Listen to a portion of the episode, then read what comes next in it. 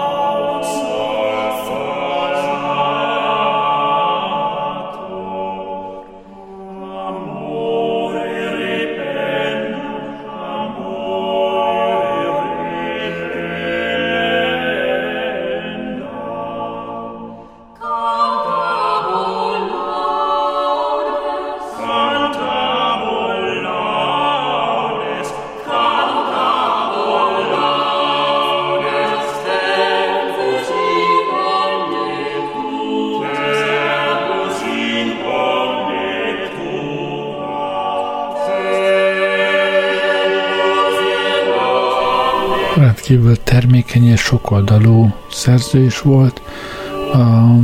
Az adásban eddig eh, inkább egyházi műveiből hallottunk, a hátralevő részben viszont a világi műveiből kapunk egy kis ízelítőt.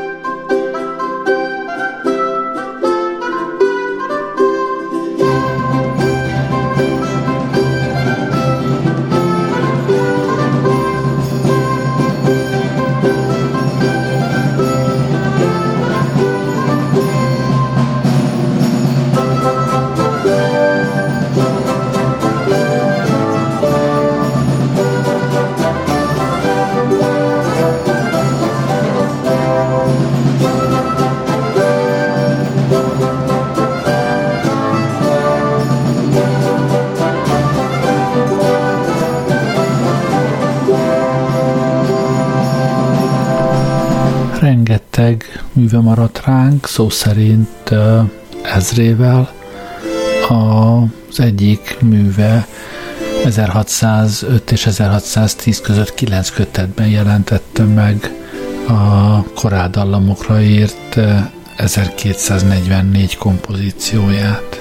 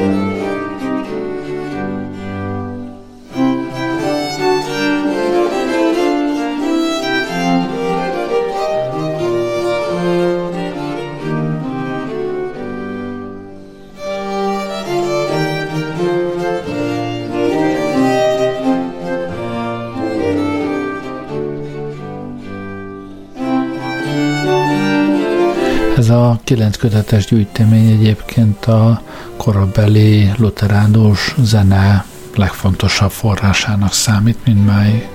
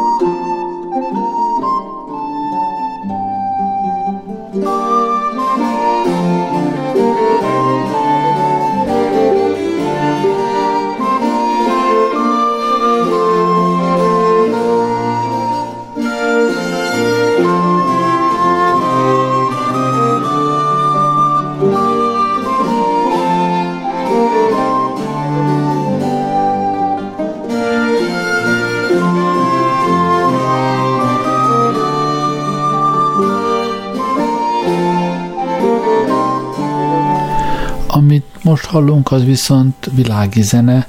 1612-ben adtak ki a Terpsichore című gyűjteményes kötetét, amiben 312 különböző tánctétel és, és suite szerepel. Ennek egyébként volt egy társszerzője is, tehát a, a kötetben nem csak az ő darabjai vannak, hanem egy haverjának a darabjai is szerepelnek benne.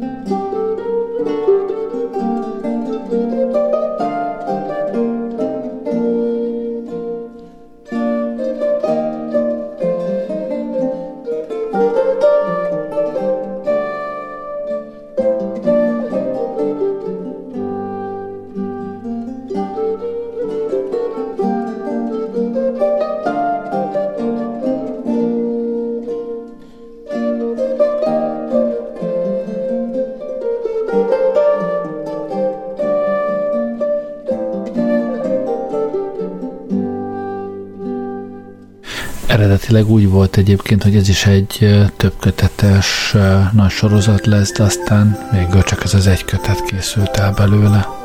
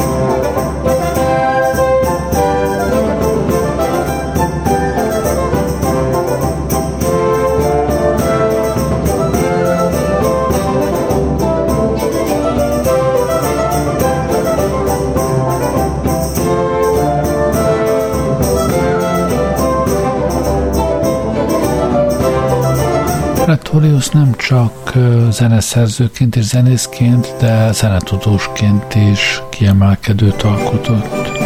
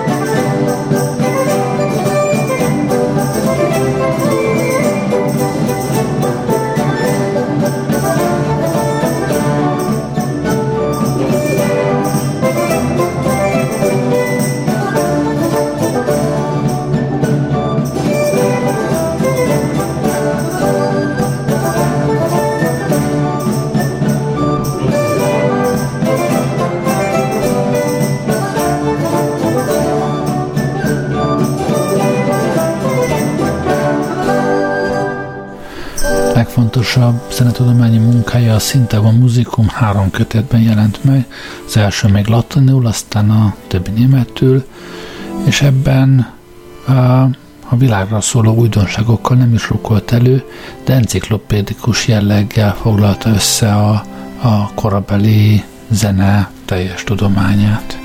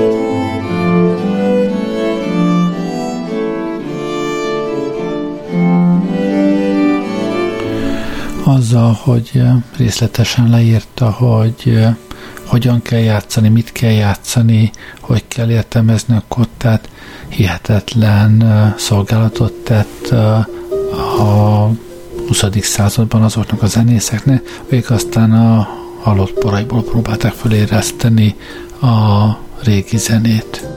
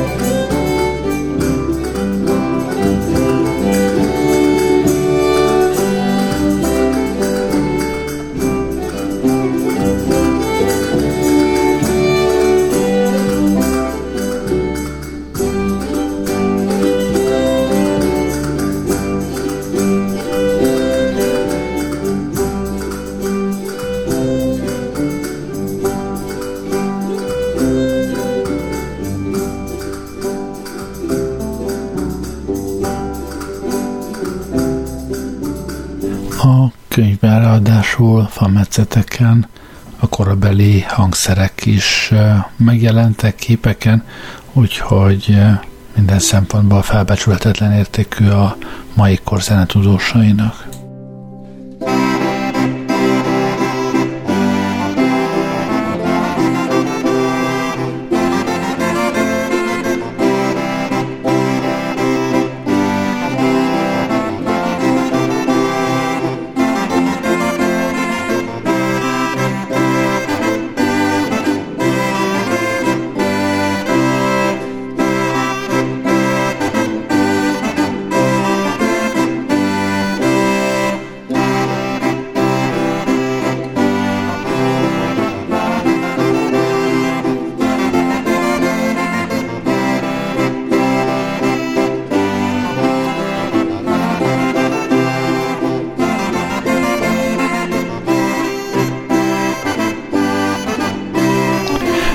Akartam Pretoriusról elmesélni, még egy darab van hátra, ez is, ez inkább egyházi jellegű, de nekem ez kép kedves, ezzel búcsúzom mára, jó éjszakát kívánok, Gerlei Rádiózott.